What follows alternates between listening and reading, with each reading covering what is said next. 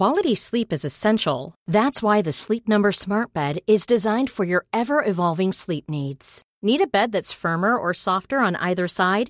Helps you sleep at a comfortable temperature? Sleep Number Smart Beds let you individualize your comfort so you sleep better together. JD Power ranks Sleep Number number 1 in customer satisfaction with mattresses purchased in-store. And now save 40% on the Sleep Number limited edition Smart Bed for a limited time. For JD Power 2023 award information, visit jdpower.com/awards. Only at Sleep Number stores or sleepnumber.com.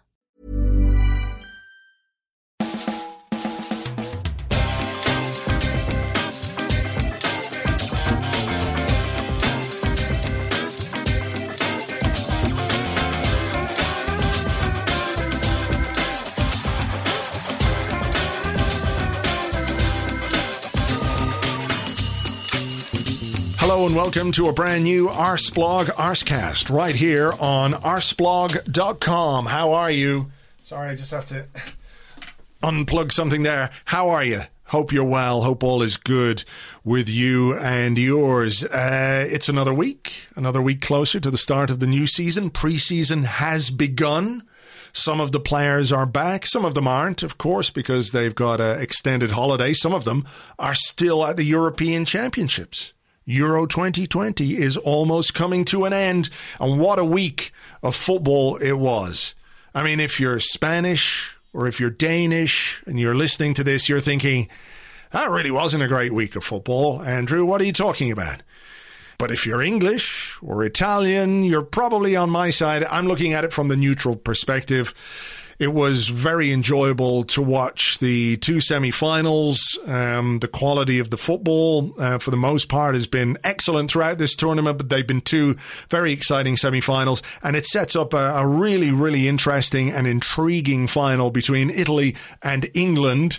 Sorry, Bukayo Saka's England, to give it its full and proper title boy, what a what a tournament he has had. It's um, it's great to see it, isn't it? You know, I get we might have concerns about, you know, the, the physical impact of the tournament on him after a long season, and, and that is something we're going to have to contend with, and we'll talk about that in a moment or two with uh, with our guest.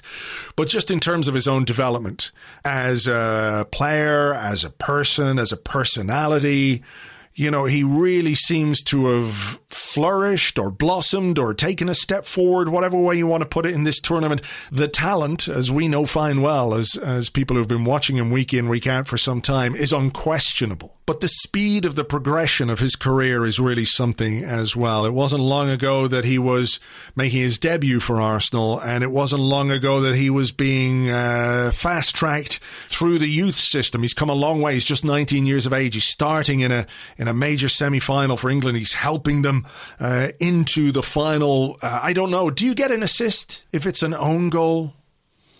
I don't know. Maybe you do, maybe you don't. But I think we can all see that that was a Saka assist. If it wasn't an own goal, Raheem Sterling was there and he was uh, he was going to turn it in. And it's just been fantastic uh, to see because we were worried a little bit. Worried, I suppose, is the wrong word, but it, it was striking, wasn't it? That at a major tournament there was such little Arsenal representation.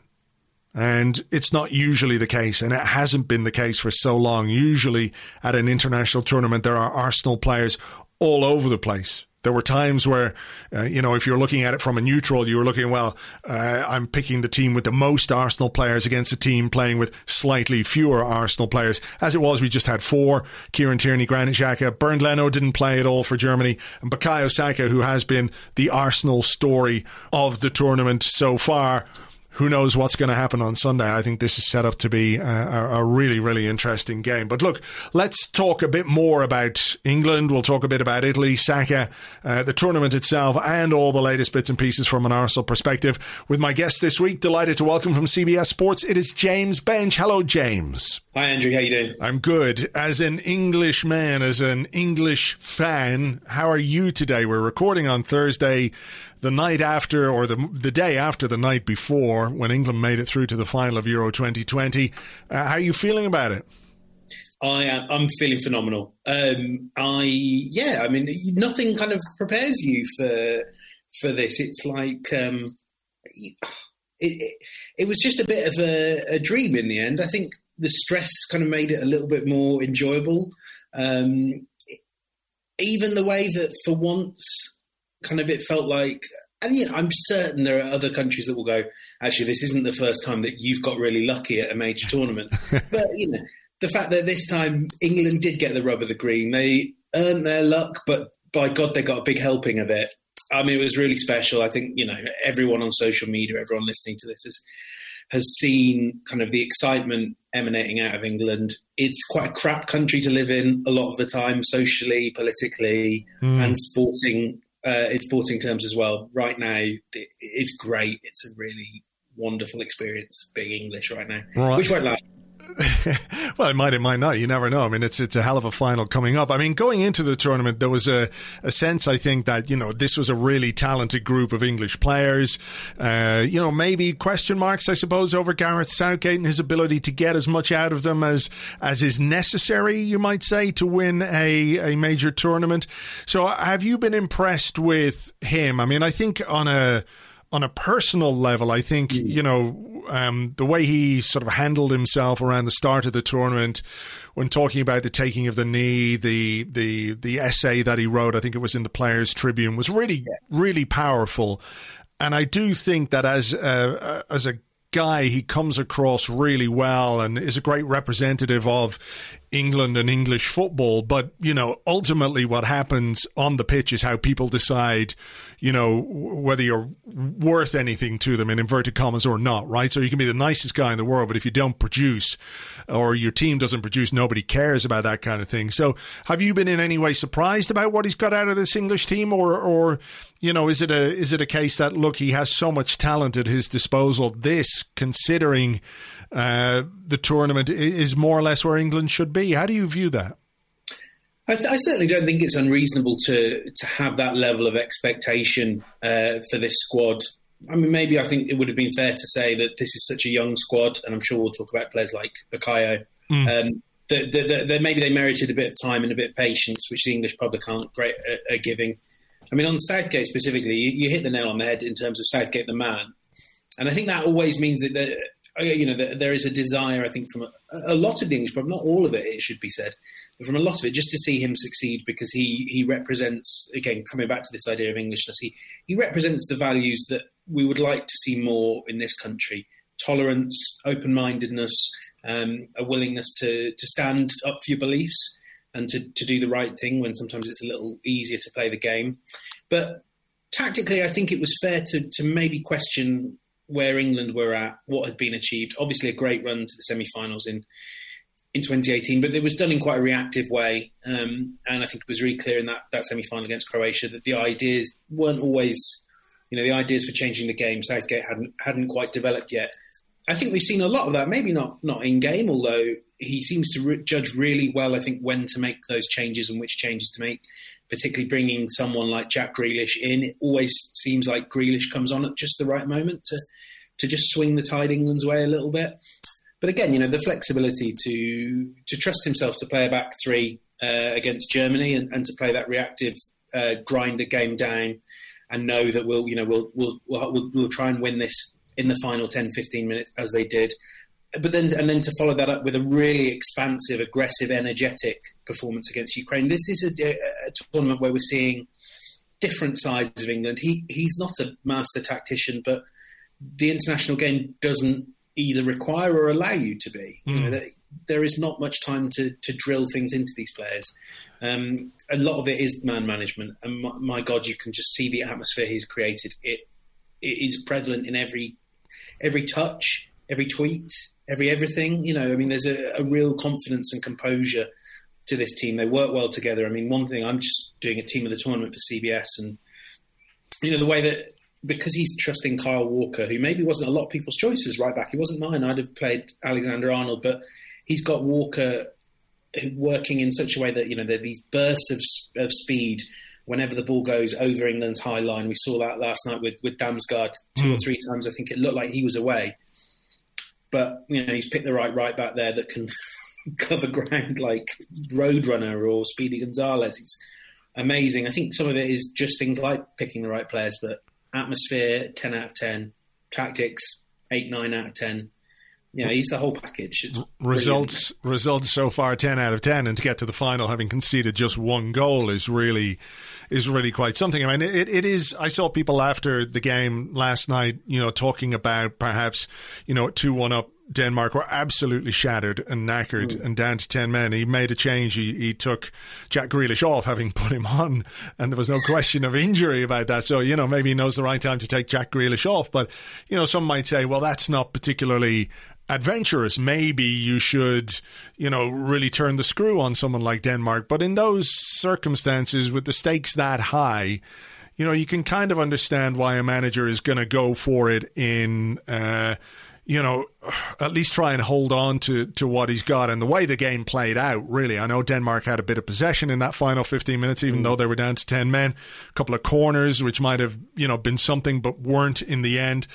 You know, there were spells of possession from England that you, you know, with all due respect to all of our English listeners out there, uh, and I say this as an Irishman who can stand in in appreciation of something like this, for an England team to kind of knock the ball around the way you expected, you know, Spain circa 2010 to do it when they, you know, were one 0 up and they'd see out a game just by keeping the ball.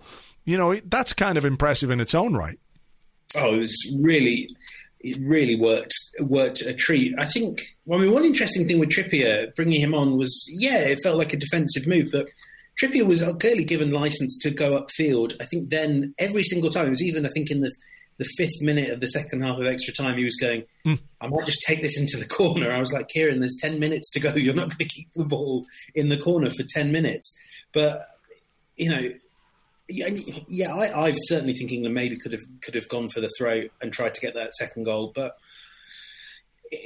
and you don't want to just sort of look at the tactics and work backwards and go, well, the result happened. But in, but in the end, clearly Denmark didn't really have a great shot on goal in that second half of extra time. So you probably do have to say it works. I mean, he's it's not always the prettiest when England are defending a lead, but it's a, a bank of two solid defenders. Calvin Phillips fantastic pressing energy, and you know clearly Marcelo Bielsa's murder balls do uh, do help quite a lot in terms of getting you fit for a major yeah. tournament. Um, you know they don't they don't let teams have good chances. Uh, you know I, I would probably contend that that Thomas Muller shot is the only real you know should have scored it moment that an opponent has had against England and it's not always the prettiest, but pretty much every tournament you care to mention, the team that don't concede good chances will end up in the final, and we'll see what happens from there. But I don't think Italy will get lots of opportunities to score. Yeah, I mean, look, particularly in a short tournament like this, seven, eight games, whatever it is, defensive solidity goes a long way. And maybe you know the goals weren't quite coming for England in the in the early part of the tournament, but you know they've opened up a bit. I think you know the inclusion of Bukayo Saka, I think we have to talk about uh, because this is an Arsenal podcast after all. You know, has created. Um, you know, I, I, I looked at that game last night, and I, I'm a neutral. You know, watching that game. And I was disappointed Saka came off, not simply because uh, I'm an Arsenal fan. I, am I'm, I'm glad for him, and I want to see him do well. But I think England were dangerous down that right hand side, more dangerous with him on that right hand side uh, than they were when the change happened. And I do wonder if something like Saka and Grealish as a combination might be something that that that's worth uh, trying. But for Saka to come in and to have this much of an impact, it's no surprise to you. It's no surprise to me. No surprise to any of our listeners. And we've said before on the podcast that, you know, it is a bit of a surprise to maybe some of the wider footballing public who haven't paid a great deal of attention to him or, or to Arsenal. But, you know, I thought it was really interesting a couple of weeks ago. Did you see the video of Freddie Ljungberg? He did the, the coach's voice video. Mm. Where he said when he took over the under 23s, or maybe it was the under 18s, I think. He came in first and he was working with the under 18s. And one of the first things that he did was he said, I'm taking Bukayo Saka to play with me. Like basically up an age level because he yeah. recognized that that he was there. So he comes into the Arsenal team. We were on that tour in America and we looked at him. We said, "Wow, this guy is ready," but we weren't quite expecting him to do what he did that next season. And here he is now, first name on the team sheet kind of player for, for Arsenal, for Mikel Arteta. Uh, and he's still only 19 and he's doing it for England. He's doing it in a European, uh, European uh, Championship semi final. his progress is nothing short of spectacular, is it? It's it, it is unbelievable. I was talking to someone at Arsenal who said, at this rate, you know, he's on course to be a 150 million pound player very soon. And then I said, well, I think uh, no, don't. already there. don't let them think about him in terms of numbers. yeah. Let's let's not think about the price at which Arsenal should consider selling yeah. Bukayo Saka because good God, don't ever ever imagine you know much too early to be imagining mm. those things. I I you know it's it, I go back to what you said there. I think it's the thing of you know when you're watching um, as an Arsenal or an England fan, when Bukayo Saka is on the pitch or has the ball, I just I feel confident. I feel safe. I know that he's going to make the right decision ten times out of ten. I, I don't remember a a moment in either of these games, or the three games that he's played. I think it is where he's he's kind of you, have seen an attack building and mm. he's not seen it or he's not made the right decision. And for a 19 year old, that is it's truly remarkable. I don't understand how he can do that because you know every everything we know about football, sport, life is you need to see these. You know, you need to see these scenarios to know what to do. But he doesn't. He he knows first time.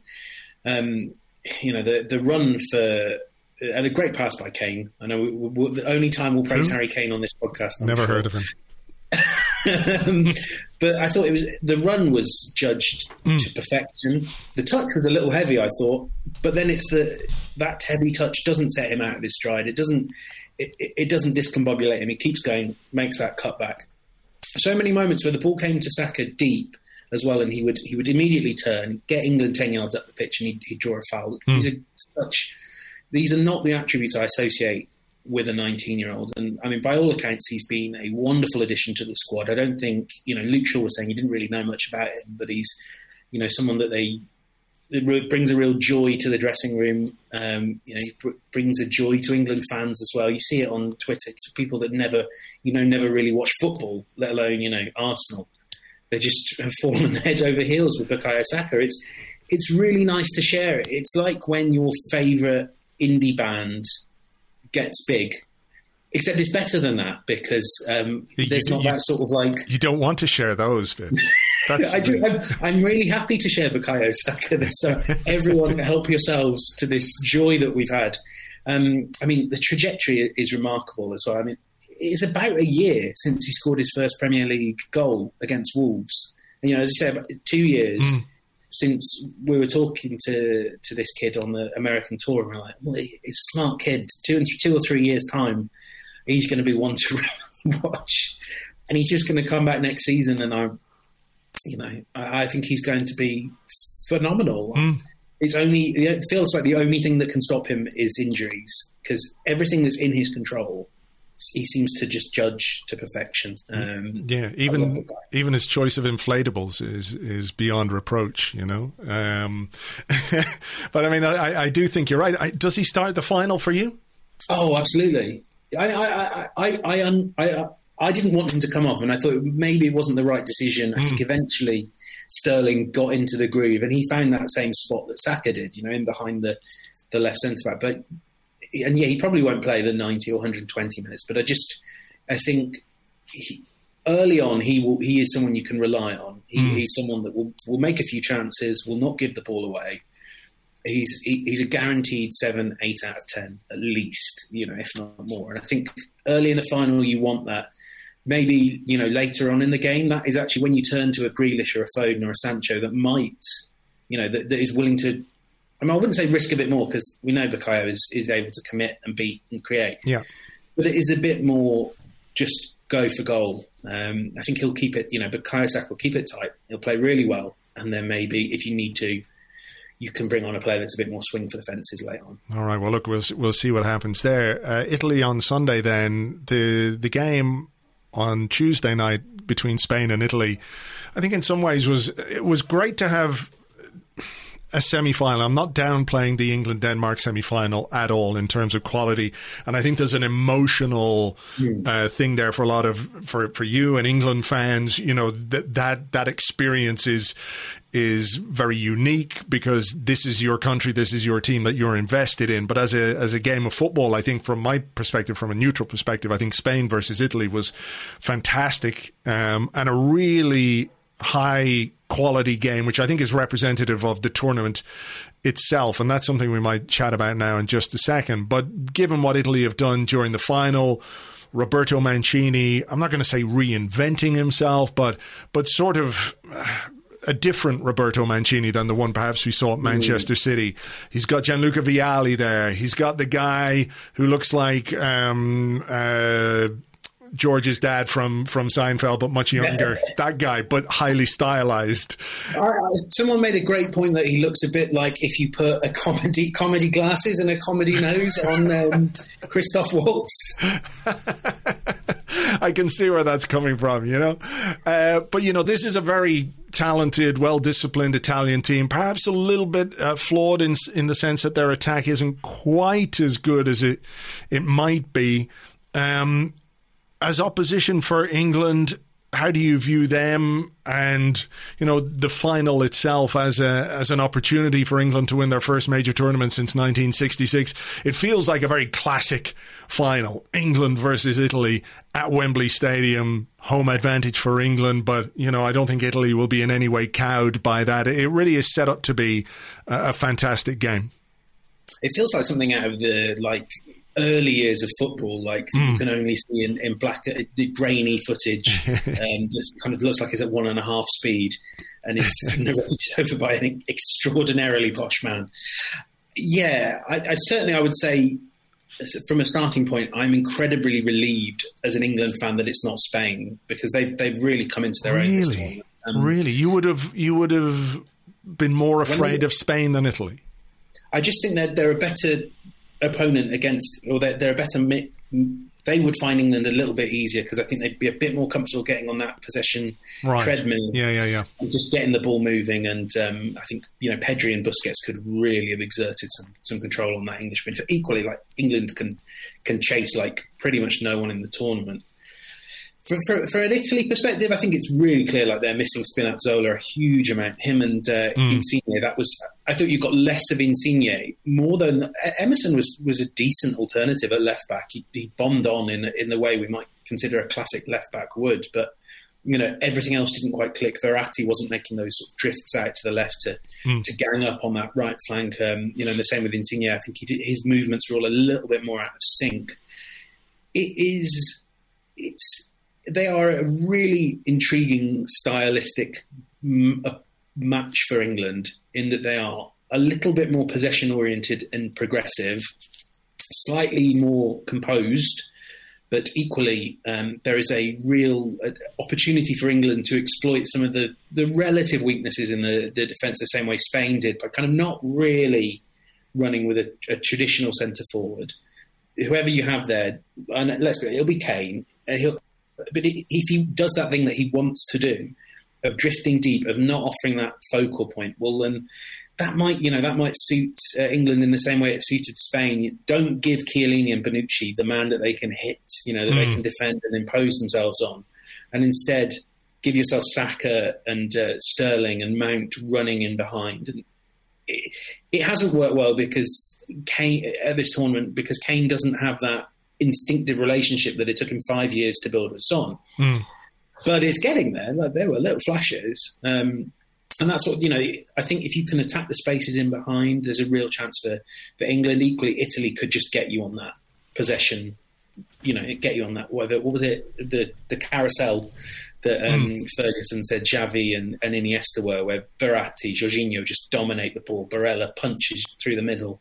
Um, I mean, Kimmich, uh, not Kimmich, uh, Goretzka did a really good job of just exposing the, those gaps in the lines for Germany. So I think it's going to be intriguing. I think it's a little bit more balanced. Um, probably I'm leaning towards Italy. I just I just trust that midfield that one iota more. But you know, Verratti is the best, but I thought he was dreadful, wasn't he, against mm. Spain? So it's so it's a bit more unpredictable, I think, Italy than Spain. Yeah, I think what's nice as well, and you know, again, I say this from the neutral perspe- perspective as somebody who wants to see a great game of football on Sunday evening, is that both semi-finals went to 120 minutes, both went to extra time. It sort of evens things up a little bit in terms of the, the physical aspect of it, the fatigue. And I know that England played a day later, but they also have home advantage. So look, it's set up to be a, a I think a, a, great game. Well, hopefully a great game, not one of those where the two teams kind of cancel each other out and something scabby happens in the last minute. I hope that's not the case. So will it be coming home or will it be going to Rome? We'll wait and see uh, on Sunday evening. But in terms of the tournament overall, I have to say I've been surprised with how how good it's been and how much I've enjoyed it. And there are a number of reasons. Is that for me anyway? Uh, I know this is in some ways Arsenal related. I felt quite football fatigued at the oh, yeah. end of the season, um, given what we'd had to endure from an Arsenal perspective, but also because of just the schedule, which was relentless um, after the lockdown and after restart. There was no preseason. We've had all football all the time. So when there, even when there was no Premier League games, there were three uh, European or international games for the players to deal with. So I did wonder if the the effects of the long season, if you like, would catch up with the players, and that might be uh, something that impacted the quality of the football. I wasn't sure what the multi-city setup was going to be like because we're used to, or the multi-country setup, I should say. I wasn't sure what that was going to be like because we're used to the the tournaments happening in one country and going to various stadiums. But you you you have all the fans, and it creates that kind of that community atmosphere around the games.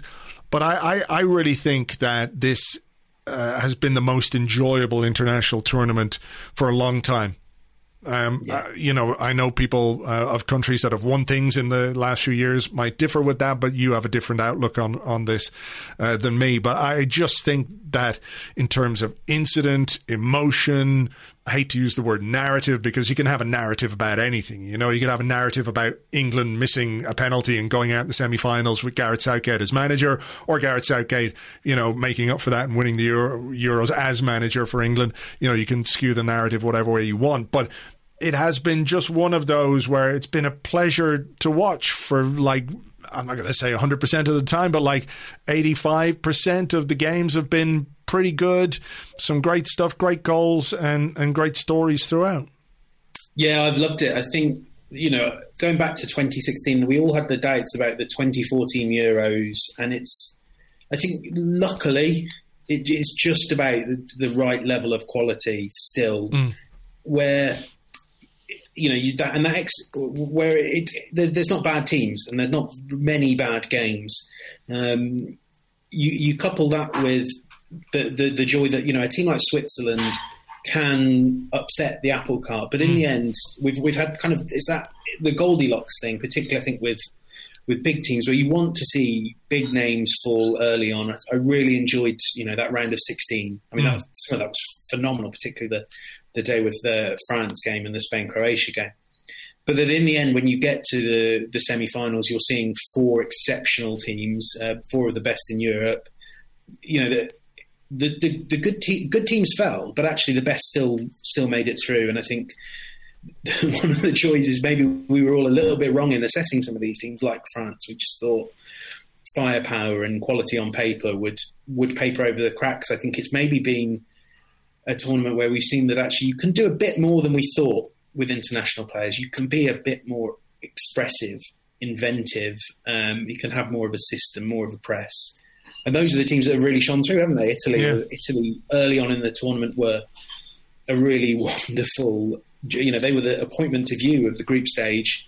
Um, but all of these teams have been really interesting. There's some, and again, the right mix between us seeing top quality world class players at their very peak. You know, your Raheem Sterlings, your um, who are, you know. At, at, I can't think of another one off the top of my head, um, but we've had some good players, haven't we? Yeah, um, yeah, yeah, for sure. I mean, even someone like uh, you know, uh, someone like Locatelli, who came yes. in and was was just wonderful to watch, and then hasn't been really able to start again for Italy. You know the the the goal that he scored in that game where he volleyed the pass out to the to the right wing and then followed it. I can't even remember who it was uh, against at this stage. Um, but you know th- there have been players, of course, have been players. And, and we've had stars that have kind of emerged. I mean, I've really seen very little of, of Mæhle and Spinazzola. Mm. They've, they've kind of come out of nowhere. You could say the same thing about about someone like Patrick Schick. Mm. You know, it's it's not quite the same as you know when you watch the World Cup and you know, when people talk about watching World Cups in the seventies, and you, you like, I genuinely had no idea who this footballer was, but you know, you're, you know, let's be honest, not as many people watch Serie A week in, week out as might claim to do so on Twitter.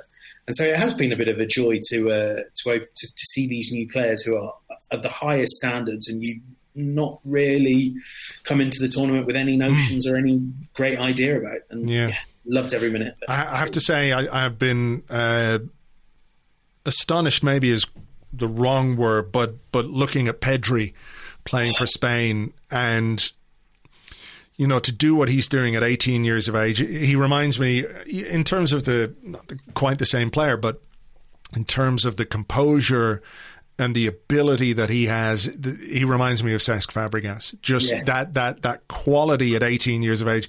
I find it incredible that after a long season with Barcelona and then the European Championships, which has ended in you know disappointment at, at, sort of not the final hurdle, but you know almost the final hurdle.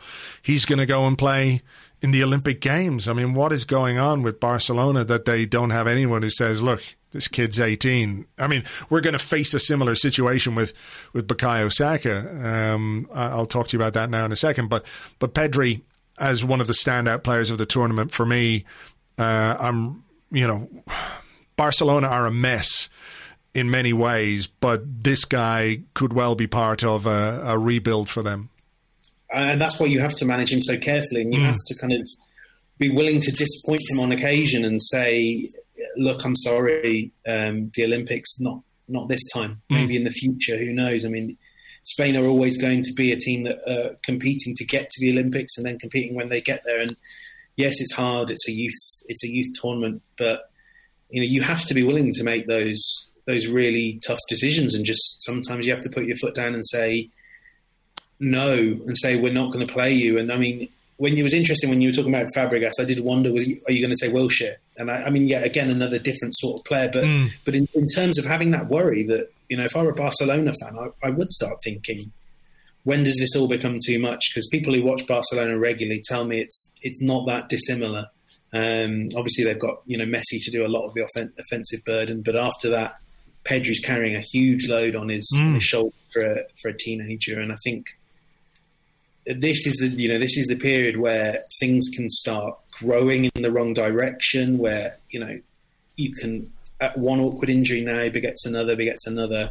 This is when you need to be treating players with with kid gloves, even if that means a little bit of short term pain, and that's you know, that's hard at a club like Barcelona, and it'll be hard with Saka at Arsenal. But you've got to be thinking about ten years of Pedri, ten years of Saka. How do yeah. you get the most out of that? Not the start of this season. Well, that's very true, and that is the reality. I think we're going to have to contend with at the start of, of this season with with Bukayo Saka, because as great as it is to see him do what he's doing for England, and it is, and I think for him as a player and a person, it's going to be hugely beneficial. Ultimately, Arsenal will benefit from that as well we have to be cognizant of the fact that he is just 19. He played, uh, only Xhaka played more outfield minutes than him last season, and Xhaka is, you know, one of those remarkably durable footballers. I know he missed a few games this season or last season, but in general, he's not someone who misses games. But, you know, when you look at the schedule, when you look at Brentford as the opening game, and then you've got Manchester City and Chelsea, and you're thinking, well,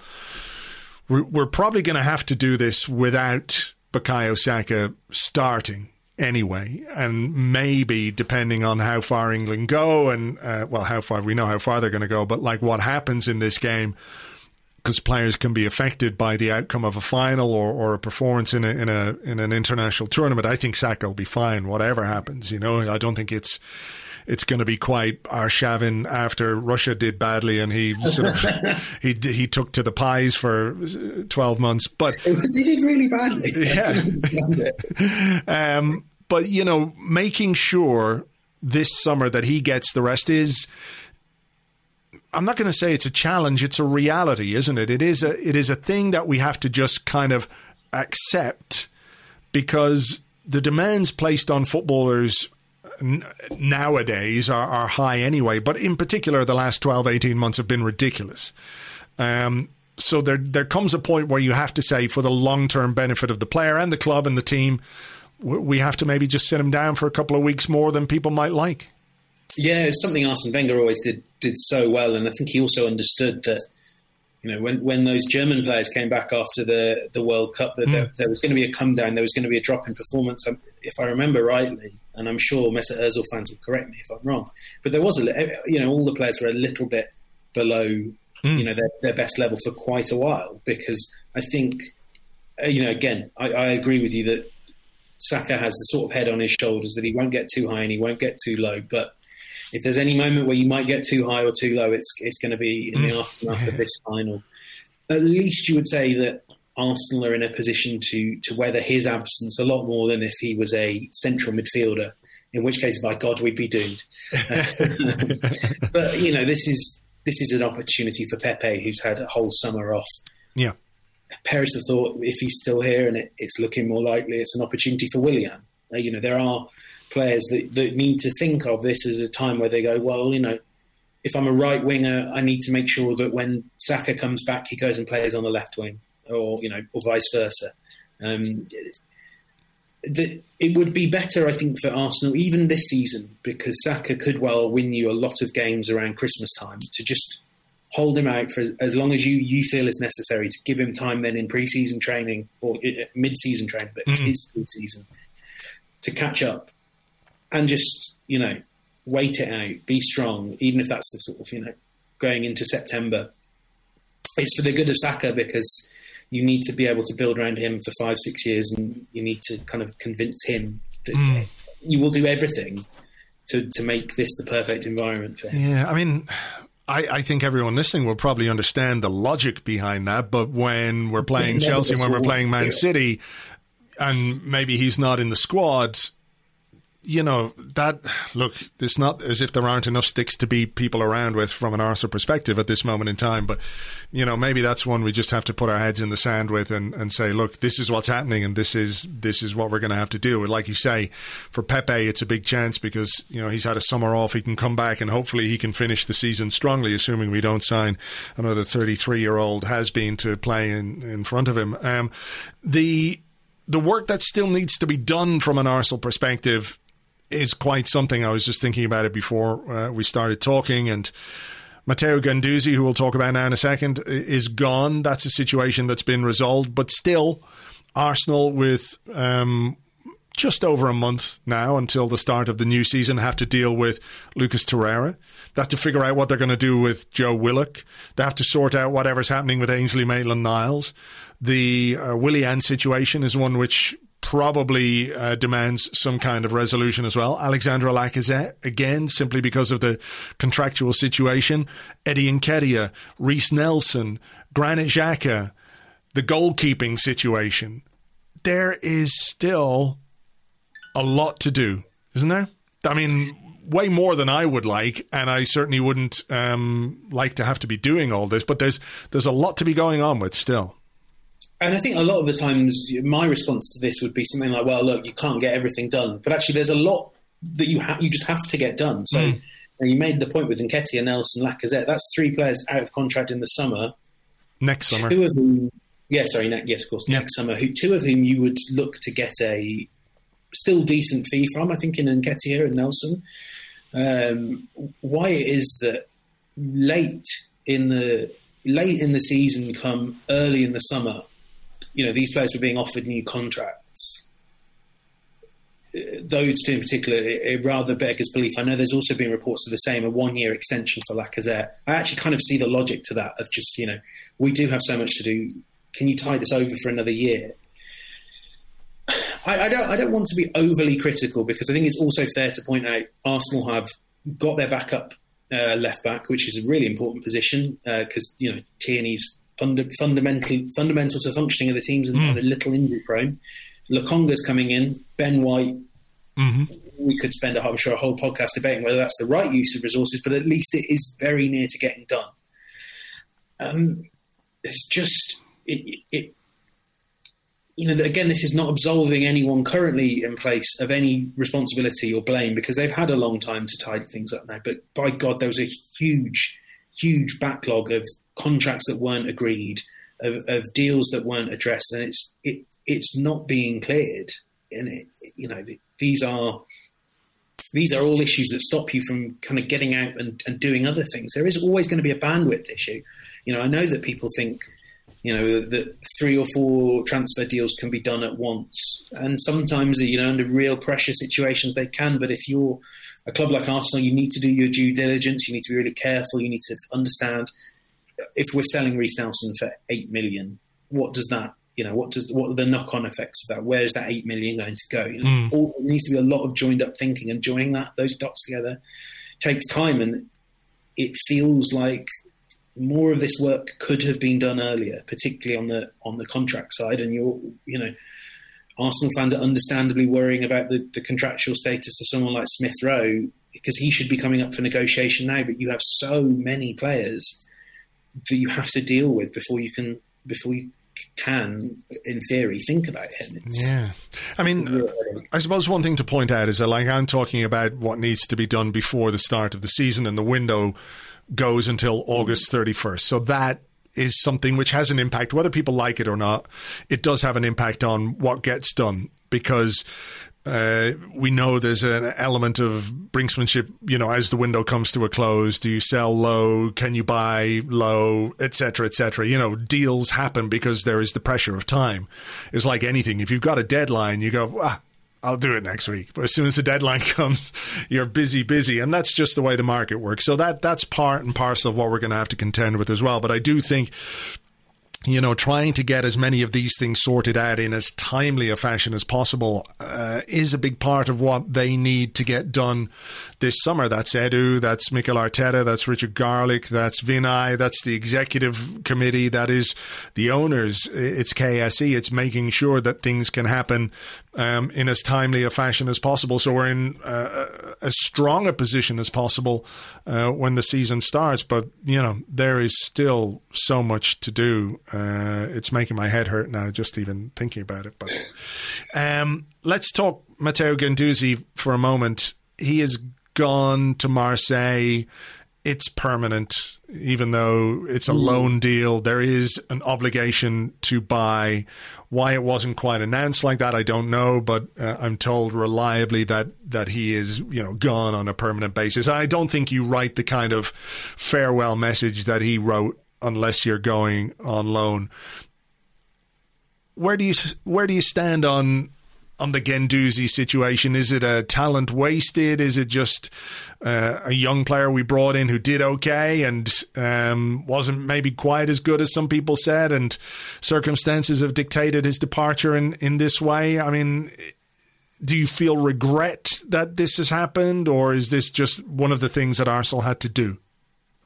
I, I'm, I'm, you know, on the Gwen. When it comes to Guendouzi, I'm a, I'm a huge fan. I, I think I I would have liked to persevere with him. I totally understand why you just don't feel you can because you know some of the some of the the way in which he acted was fundamentally just you know wasn't the level of maturity and responsibility expected of an Arsenal player. Mm. People will say this is about you know the incidents at, at Brighton, the incidents on the tour, but it's not just about that. Is it? it's about how you then respond when being told yeah to make amends and he he hasn't. And I think that's re- what's disappointing is I think maybe in the end he might have ended up being a rotation option. I think equally though he might have ended up being a really top quality midfielder that you would have loved to, to partner someone like Partey with. I still remember, you know, I go back to that Brighton game when he played the the first 45 minutes he played, he was sitting in front of the defence and marshalling it like a veteran, not not someone that's just out of his teenage years. But I think, you know, in the end, that there is a if there is a level of talent at which you have to accept the difficulties of certain players. I'm just not sure that Guendouzi ever quite convinced me. Mm. Huge fan of Guendouzi, let alone players that are more uh, people that are more doubtful over him. That I just in the end I wasn't quite sure it was worth the effort. He's not impossible to replace. It's a real disappointment that a player I think we saw in the first 15 months, and that clearly, you know, that we saw under Unai Emery, and it should be said, Emery did a fantastic job of managing this this guy who has, has pretty much fallen out with every other manager. That that player could have been a starter, could have been a player you sell for huge amounts of money to another club. could have been everything. And I think you know it's real disappointment that Arteta and he couldn't couldn't click, and that's clearly not just Guendouzi's fault either. You know, as a manager, it's kind of sometimes incumbent on you to get the best out of difficult people, difficult employees. But was he quite good enough to be worth what might have been the aggro? I mean, mm. would you back him over Arteta? Probably not. People, you don't want to change manager because of one difficult player. Sure. I mean, look, I think you're right to point out that what happened with Guendouzi wasn't simply about what happened at Brighton. You know, that, that incident where he grabbed Maupay, yeah. that wasn't what saw him shit Ken. There was a lot going on um, behind the scenes there as well. So it wasn't just one thing or that trifling thing. And people say, well, look, you know, why did Guendouzi get uh, dumped when you know, Willian went to Dubai or Xhaka grabbed someone by the throat. You know, it, there was more going on with Guendouzi behind the scenes. But I think you raised an interesting point about so-called difficult characters and the manager uh, and and the way that he deals with them. I'm, I'm curious as to what you think about this because some have said that that maybe that's something Mikel Arteta isn't good at dealing with so-called difficult characters. Some people might say actually that's something he's pretty good at in terms of being decisive and making decisions about these guys if you know if Mesut Ozil was difficult, that was the end for Mesut Ozil. If Guendouzi was difficult, that was the end for Guendouzi. So you could argue that not being able to manage a difficult player is when that difficult player you can't discipline him in any way and he keeps misbehaving or he keeps having issues or he keeps causing problems behind the scenes whereas if you say okay these are the standards, dare I say, non-negotiables. You're you're not living up to them.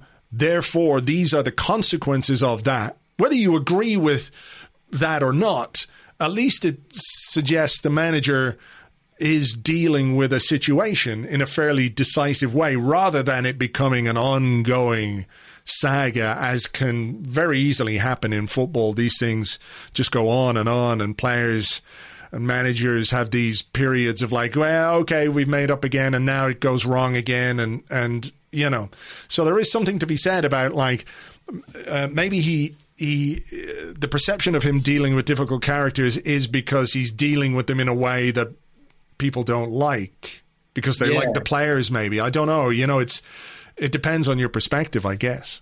I think i think in a way at least it's welcome that he is consistent that you know if you if you aren't living up to those non-negotiables, that you're in the bomb squad.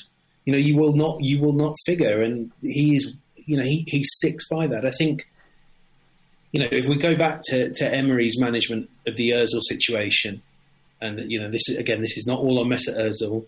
Uh, caveat that, but it was it was that it was never felt consistent. That it never felt like mm. Mesut Özil was more than three or four bad games away from being drawn in from the cold, and yes, the, the, the, question never went away early in Arteta's reign, but only because you know the the press, which obviously I have to include myself, and didn't you know there's always questions to be asked, and you want to know about it because mm. he's the most highly played player. But you know that's probably the reason why he bristled. Is he was like, well, why are we still talking about this person that you're, you're just not going to see play for Arsenal again? I, I think it's certainly. I, uh, you can either have you can have consistency or you can have that degree of chaos. You can have that degree of you're in one week, you're out the other.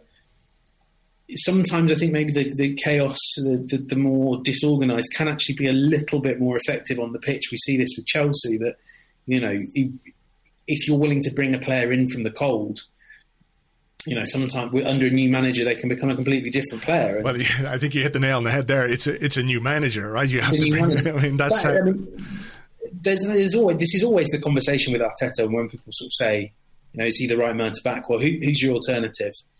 Um, he he is at least he is at least being consistent, and we know therefore that he's going to build a squad like that over the long term that doesn't have those difficult characters. Now, those difficult characters can sometimes be the players that, that can win three games in a row for you, but um, mm.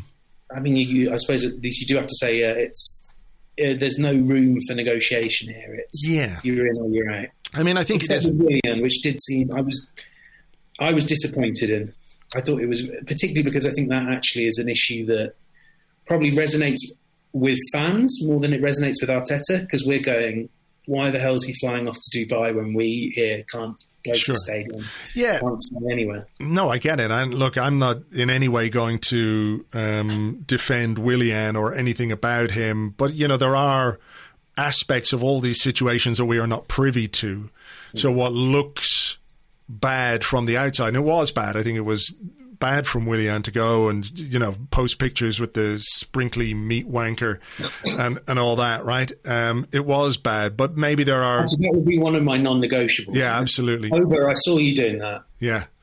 You're out of the team if you go to that, that guy's expensive steak restaurant. Exactly. Anyway, look, you know there are aspects to all of these things that, that we're that we're not privy to, and, and the decision making behind those. Um, so it it does seem perhaps that one person is being treated differently from another, but behind the scenes where we, we just don't know. And look, there's a there's a level of where you know how how easy is it to be tough on a player like he did it with Aubameyang, you know, going into the mm. North London derby, and that must have been a really frightening decision to make as a manager, right? Because if you lose that game and you drop your captain and your best striker, you know, you're on a hiding to nothing. But he still did it. But but the point is, I think it's I'm not going to say easy, but it's easier to drop or dump a Mesut Ozil who's in pretty clear decline than it is mm. to drop and dump a Mesut Ozil at the height of his powers. Similarly, Guendouzi had talent, but not sufficient talent that would make you go, okay, you're so important to this team that I really don't like what you're doing. I don't like how you've responded to it, but we need you. You know what I mean? So mm. the the talent versus yeah, how useful a player is to you has an has an important uh, part of you know how you're dealt with by the manager as well. Yeah, absolutely. I mean, you know, it is a real disappointment. I think that Guendouzi just that I think in the end I got the impression that as much as there, I, I, there were times where I loved it. I, I remember a moment, uh, maybe you remember it's opening game of um, 1920.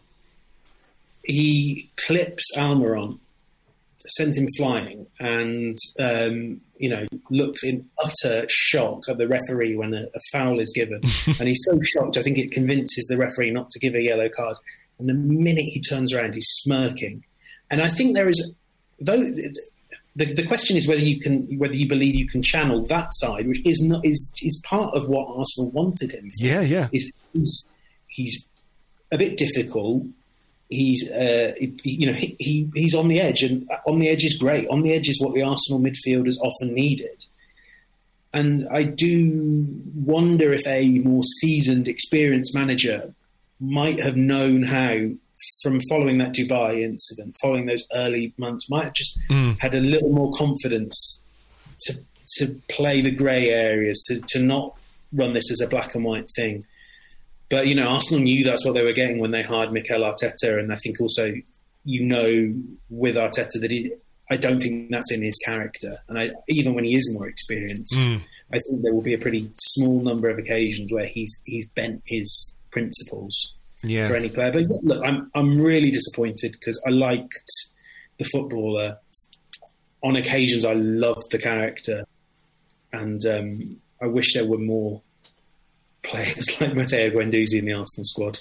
Yeah, I mean, I think you make a good point about the character. It is about channeling that, and then you wonder, you know, how much character is allowed within a hmm. very structured environment. Like, it's not like Mikel Arteta didn't have a bit of that about him as a player himself. You know, he wasn't a hatchet man, but like, you know, when you saw him play for Everton, when you saw him play for, for Arsenal, you know, he wasn't a shrinking violet. I'm not saying he was like Mr. Tough Guy or he was like the, the archetypal leader, but you know, he had that kind of a little bit of an edge to him, which he needed because he was a good player, but not necessarily a, a great player, you know, so you have to have those other things which give you a bit of an advantage. But, you know, maybe that's part and parcel of the job uh, of a manager and a new manager is, like you say, when Emery came in and compromised his principles over the Ozil situation, it sort of started to unravel for him a bit. So if you compromise publicly or in front of your squad, uh, maybe that's just not something you can do. So we'll wait and see, um, and we'll wait and see who who next is victim to the hatchet man, Mikel Arteta, um, as uh, next season begins. But look, we better leave it there, James. Thanks a million as always. Enjoy Sunday, whatever happens, and we will chat to you soon. My pleasure. Thanks for having me. Quality sleep is essential. That's why the Sleep Number Smart Bed is designed for your ever evolving sleep needs. Need a bed that's firmer or softer on either side? Helps you sleep at a comfortable temperature? Sleep Number Smart Beds let you individualize your comfort so you sleep better together. JD Power ranks Sleep Number number 1 in customer satisfaction with mattresses purchased in-store. And now save 40% on the Sleep Number limited edition Smart Bed for a limited time. For JD Power 2023 award information, visit jdpower.com/awards. Only at Sleep Number stores or sleepnumber.com. Cool fact a crocodile can't stick out its tongue. Also, you can get health insurance for a month or just under a year in some states. United Healthcare short term insurance plans, underwritten by Golden Rule Insurance Company, offer flexible, budget friendly coverage for you. Learn more at uh1.com.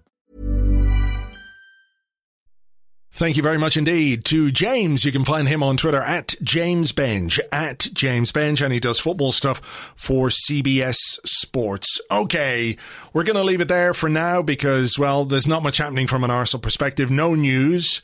You will have noticed that we've got through an entire podcast without mentioning the name and that, I think, is a remarkable piece of audio history in this day and age. It's never happened before. It may never happen again.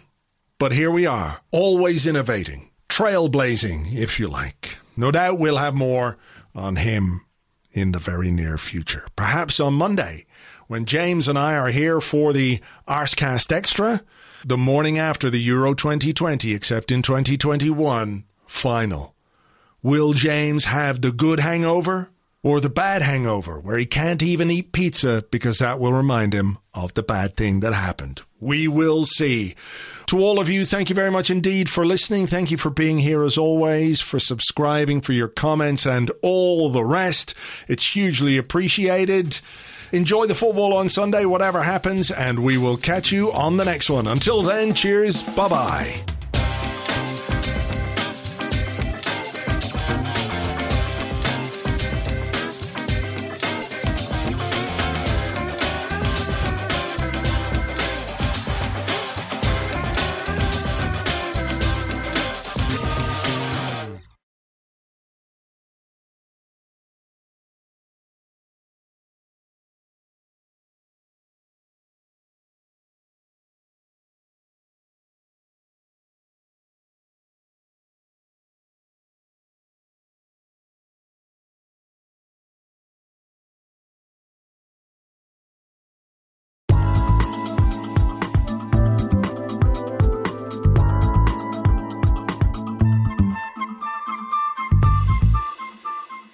Welcome to Late Night here on BBC Four.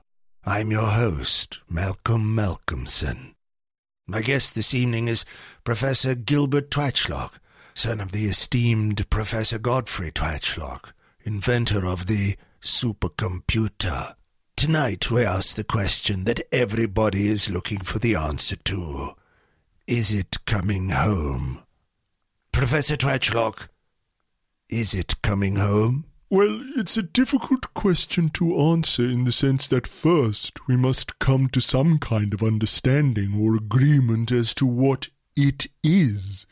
For some people, it is a scary clown hiding in the drains. For others, a game of association football. So, in that sense, it requires both the clown people and the football people to be open to the idea that their it is not the it they thought it was, and they've got to be receptive to the idea that there is another it in the universe, and that can be quite the problem because people don't like to have their preconceived notions challenged. Hmm, I see. If there were some accord found over the concept of what it is, what then about the idea of it coming home? Again, this is a very difficult one to answer because one man's home is another man's public convenience. Is home a three bed semi with a garage? Is it a mansion in the hills? It all depends on the perspective. Some will say that wherever they lay their hat, that is their home. And here lies the paradox. Football cannot exist in a hat. But what is under the hat? Mayhaps it is football itself. But does football want to live in a hat that is someone else's home? And here is the answer. It all depends on what kind of hat it is. Hmm? Hmm? Hmm.